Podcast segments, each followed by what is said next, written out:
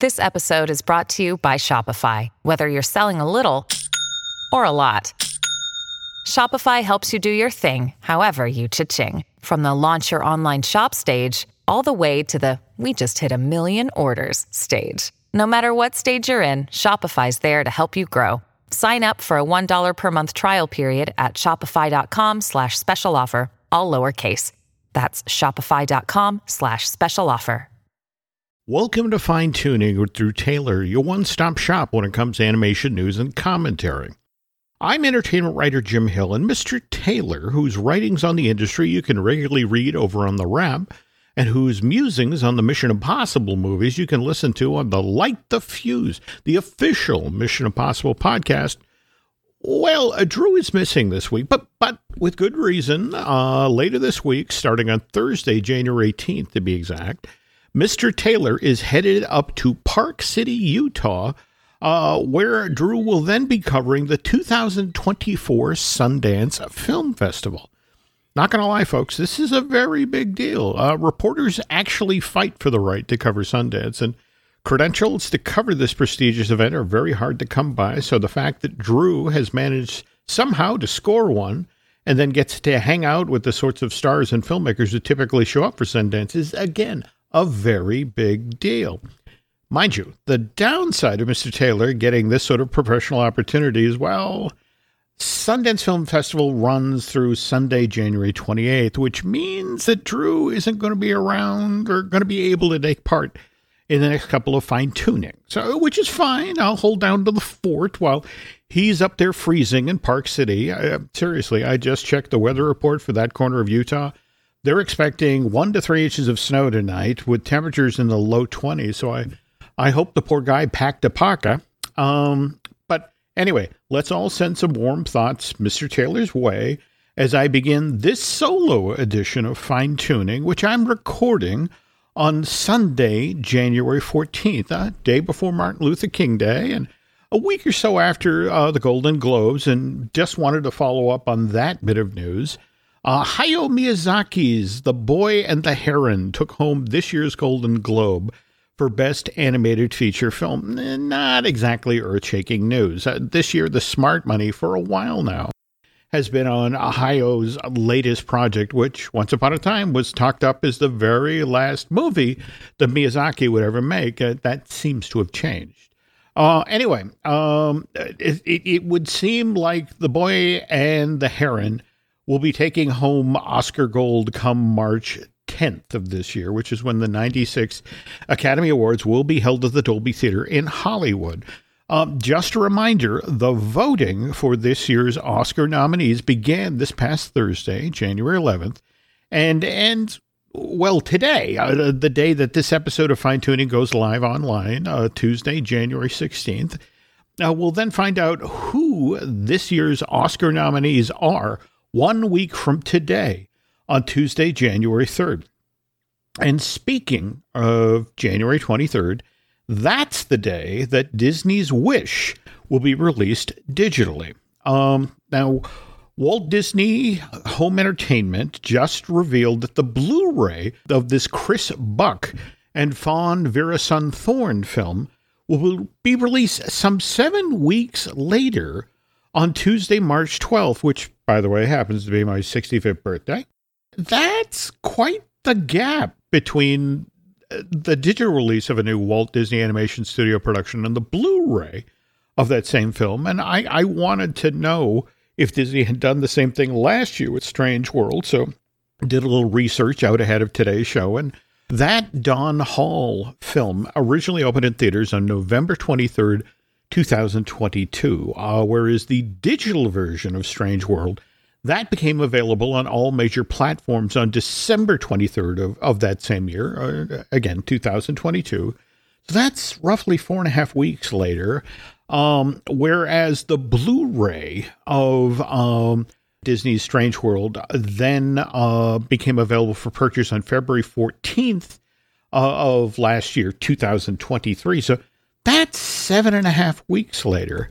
Um, so, okay, that distance is basically the same. The only difference this time around, uh, uh, was the gap between when the theatrical version of Walt Disney Animation Studios' latest was released and uh, the digital version of the same film became available on other port platforms. And again, it was four and a half weeks for Disney's Strange World, whereas with Disney's Wish, it's a nine week gap between when this Chris Buck and again the Fawn Veerasunthorn film was first released to theaters, and then when Walt Disney Animation Studios uh, then released uh, their latest was released digitally on all major platforms, and effectively doubling the distance there. And you got to wonder what Disney's thinking is there. I mean, Eisner, Eisner, apologies, Iger uh, has supposedly been telling folks at, at Marvel and Lucas and P- Pixar that the stuff that Disney's studio produces needs to feel special again. So, could we maybe be dealing with an artificial scarcity effort here? Um, speaking of Pixar, there is some news uh, about that animation studio over the past week. And, and speaking of news, just want to remind you that the news portion of this week's fine tuning is brought to you by TouringPlans.com. Touring plans can help you save time and money at theme parks like the Magic Kingdom at the Walt Disney World Resort in Florida. So if you're looking for help when it comes to planning out your next excursion to Orlando, please check them out at touringplans.com. Okay, so in theory, right now should be a happy time for the folks up in Emeryville. Uh, Pete Docter Soul, which, due to the pandemic, was initially robbed of a theatrical release and went straight to Disney Plus back on December 25th, 2020. Uh, that film was finally released to theaters this past Friday, uh, January 12th. But instead of talking up Soul, all anyone can talk about now, uh, at least in regard to uh, Pixar, is the news that TechCrunch broke on uh, Thursday, January 11th, which then revealed that Pixar Animation Studios is, is expected to lay off an undetermined number of staffers in the latter part of 2024. Now, just to be clear here, Pixar Animation Studios didn't necessarily dispute this news when TechCrunch broke it uh, late last week. But what unnamed senior officials up in Emeryville then told Variety was, well, the number that TechCrunch was citing when it came to these pending layoffs said that as much as 20% of the staff uh, at, at Pixar Animation Studio, that number was too high, that the number of employees that would eventually actually be let go was much lower than that. Um, by the way, work still continues on Inside Out 2. Uh, that Kelsey Mann movie arrives in theaters on June 14th of this year, 2024. I'm not going to lie to you, folks. Uh, Pixar seems to have our target on its back lately. I mean, for example, Disneyland fans were especially vocal recently about that temporary photo op marquee that's supposed to be set up in town square at that theme park as part of Pixar Fest, uh, which is being held at the Disneyland Resort from April 26th through August 4th of this year, uh, you know, uh, 2024. And I have to say, I love how people are so passionately complaining about this again temporary uh, structure and how it's it's ruining Walt's Park. And it's like, oh, honey.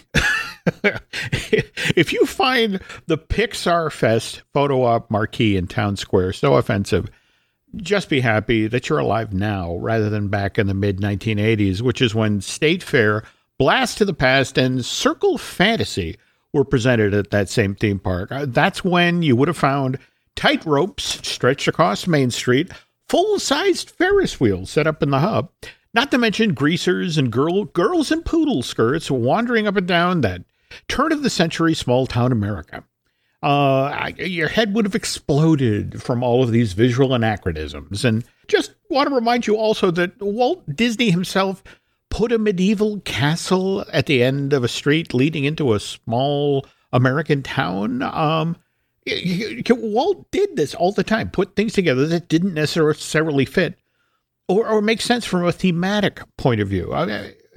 again, let's talk about you get on the train at Tomorrowland so, uh, you know, uh, what's the first thing you see after you pull it out of the station? You see dusty stuffed animals in the Grand Canyon diorama, followed by animatronic dinosaurs in primeval world, and then, then your journey ends in turn of the century, uh, you know, America at Main Street Station. And and why? Why do, do any of these disparate elements make any sense from a storytelling point of view? Nope. But because Walt Disney was in charge of Disneyland Park when these elements were set into place, we accept it because, well, Walt did it. So it, it's got to be good, right?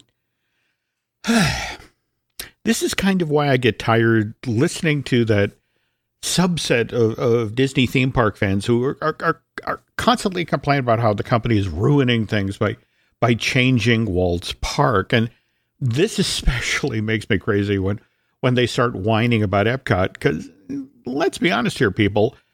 Walt had been dead for a decade when the Imagineers finally locked in their design for Epcot, the theme park, not Epcot, the city.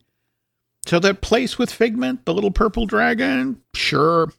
Feel free to get a selfie of your, you know, of yourself with the new statue of Walt that they just set up at Dreamers Point. But just understand that that theme park, as enjoyable as it may be, was not what the company's founder wanted to build when he bought all of that swampland in Central Florida. And and, and again, uh, not to be obnoxious here, but Walt the man had very little, if anything, to do with the design of the place we know today. Okay, so I know that rant is going to get me letters from the Disney diehards out there. So uh, let me just double down here and, and say that the feature on the second half of today's show is going to have nothing to do with Disney. It's it's actually about the early early days of Hanna Barbera and what it took a William Hanna and Joe Barbera to get their very first animated series for television out the door. The story involves a surprising amount of Hollywood history. Uh, both Charlie Chaplin and Harry Cohn, the infamous head of Columbia Studios, they make a cameo appearance in this tale, which is why you might want to stick around and give it a listen. But first, this Hey, it's Kaley Cuoco for Priceline. Ready to go to your happy place for a happy price? Well, why didn't you say so? Just download the Priceline app right now and save up to 60% on hotels. So, whether it's Cousin Kevin's Kazoo concert in Kansas City, go Kevin, or Becky's Bachelorette Bash in Bermuda, you never have to miss a trip ever again. So, download the Priceline app today. Your savings are waiting. Go to your happy place for a happy price. Go to your happy price, Priceline.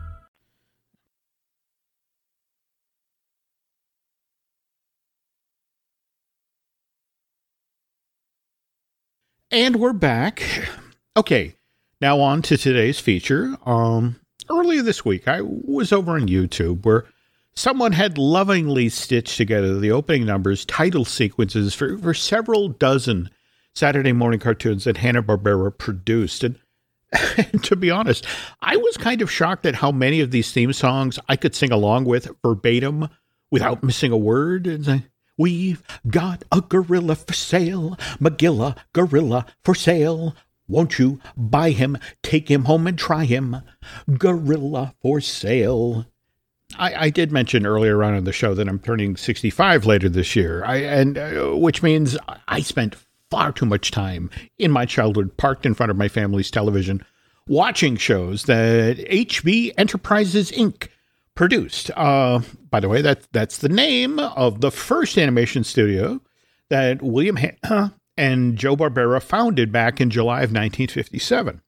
Mind you, prior to getting started making cartoons for television, these two produced 114 shorts while they were in the employ of Metro Goldwyn Mayer. And and by the way, seven of those shorts wound up taking home Oscars for Best Animated Short between 1943 and 1953, which, I'm not going to lie, kind of ticked off Walt Disney.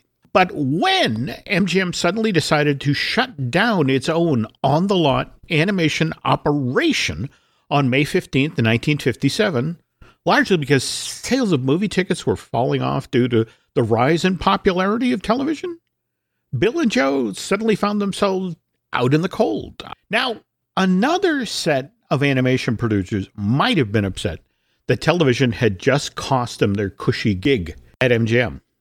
Not William Hanna and Joe Barbera. They saw TV not as their enemy, but rather their savior. They then took their expertise, which again had been honed over the 20 years that Bill and Joe had worked at MGM. They actually met there back in 1937 when, when Hanna and Barbera had just begun working in animation. And they then laser focused in on the idea of producing animation specifically for television, which, to quote the title of Floyd Norman's great book about uh, that Disney legend's own career in animation, um, these shows had to be faster and cheaper. HBO Enterprises Inc., that's Bill and Joe's first animation company, that's what it initially was called, uh, it threw open its doors on July 7th, 1957, less than two months after MGM's own animation studio was shuttered on, on May 15th of that same year. Again, 57. Uh, Hanna-Barbera persuaded a handful of their old co-workers to come over and join them at their new operation. Now, where this gets kind of interesting is the first place that Hanna-Barbera worked out of after they left MGM which you got to remember that that place in Hollywood was once known as having more stars than there were in heaven. Anyway, they then went to the former home of another member of Hollywood royalty, and that was Charlie Chaplin Studios, uh, which uh, even today is located on the corner of North La Brea Avenue and Sunset Boulevard in Hollywood. Now, if you've seen The Muppets, uh, the Muppet movie that Walt Disney Pictures released back in November of 2011, and remember that old uh, Tudor structure, the, the one that had the giant statue of Kermit dressed as Chaplin's tramp, uh, you know, up on the rooftop. That's actually Chaplin Studios, uh, which was built back in 1917, and this is where Charlie shot uh, many of his classic feature-length films, like uh, The Kid, City Lights, and The Great Dictator. Chaplin was the victim of political persecution. Uh, Scott Eyman has just published a great book on this topic. Uh, Charlie Chaplin versus America: When Art, Sex, and Politics Collided. Uh, Simon and Schuster published this 432-page tome back in late October of last year, 2023. Anyway, Chaplin leaves the United States in October 52, and he sells off his studio uh, the following year in 53 place stands empty for a couple of years. Uh, given that it's on this really valuable piece of real estate, uh, there is talk for a time of, of pulling the, the, place down. And, well, you know, one version has them putting in a shopping center, the other one, a block of apartments. But in 1955, the people who were making the Adventures of Superman TV show, uh, the, the one that starred George Reeves, they ran out the place for a while. And so the idea of pulling down Chaplin Studios is then abandoned, and which is why the space is then available when William Hanna and Joe Barbera are looking for a home for their fledgling television uh, animation operation. So, okay, Bill and Joe are now looking to create an animated series for television. So, uh, what's the show going to be about? Well, it turns out while Hanna and Barbera were still working at MGM, they had actually developed a series for television, uh, and they showed this idea. A show that was built around a cat and a dog to Studio Brass in 56, but they passed on the project. So Bill and Joe still had all of this material that they developed for that animated TV series, which they wanted to call Rough and Ready. Hanna and Barbera then reach out to George Sidney, who was a, a veteran producer at, at MGM, and he had actually worked with uh, Bill and Joe. Uh, they had created special animated sequences for a number of films that he made for for MGM. Uh, anyway, George comes in as uh, Bill and Joe's partner on HMB Enterprises Inc. And, and not only that, Sidney then uh, convinces Screen Gems to distribute whatever animated series that Hanna Barbera winds up producing. And then to further shore up this, I'm not going to lie here, pretty flimsy enterprise, George persuades Harry Cohn, the legendary head of Columbia Pictures, one of the toughest guys in Hollywood, to put up 80% of the money needed to fund uh, the launch of HB Enterprises Inc. Now, mind you, while Bill and Joe are making six minute long shorts for MGM, uh, you know, they've been working with a, a budget. Uh, $35,000 per picture. Um, and so, you know, they look, eh, all right, we're going to move into television. You know, people are going to want us to produce these things. uh, as Floyd mentioned, faster and cheaper. So they said, okay, let's assume going into this that we're going to have to cut the budget in half. And so we're going to be working with just $17,500 for now we'll creep in the length a little bit. We'll make it five minutes long, but that'll work. Well, turns out Screen Gems doesn't like that number. In fact, they want HB Enterprises Inc.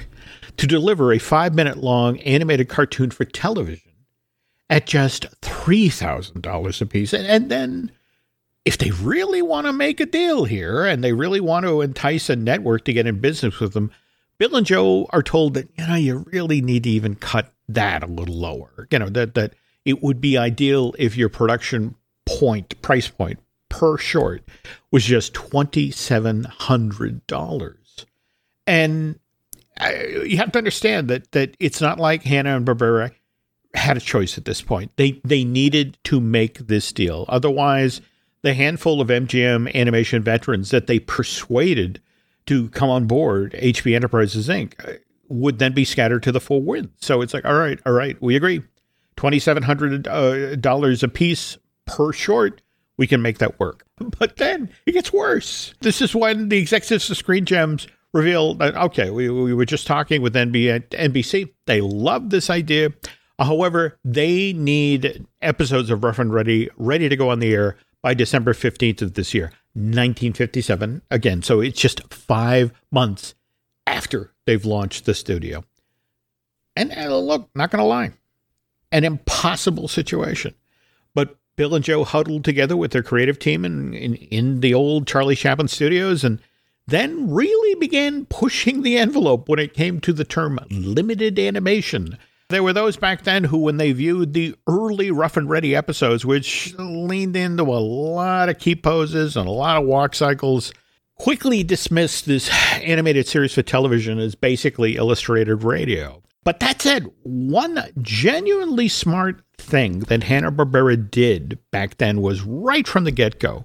They had Rough and Ready produced in, in color. I mean, it would have been so much cheaper to to you know to do this in black and white. But going color, I mean, really added to the expenses of producing this animated series. And what was interesting is Bill was adamant about this aspect of Rough and Ready. You know, it's as Hanna said, look, I know that 99% of the television sets in the country right now are black and white, but color is coming and, and cartoons are forever. And if we produce these things in color now, we'll be ahead of the game.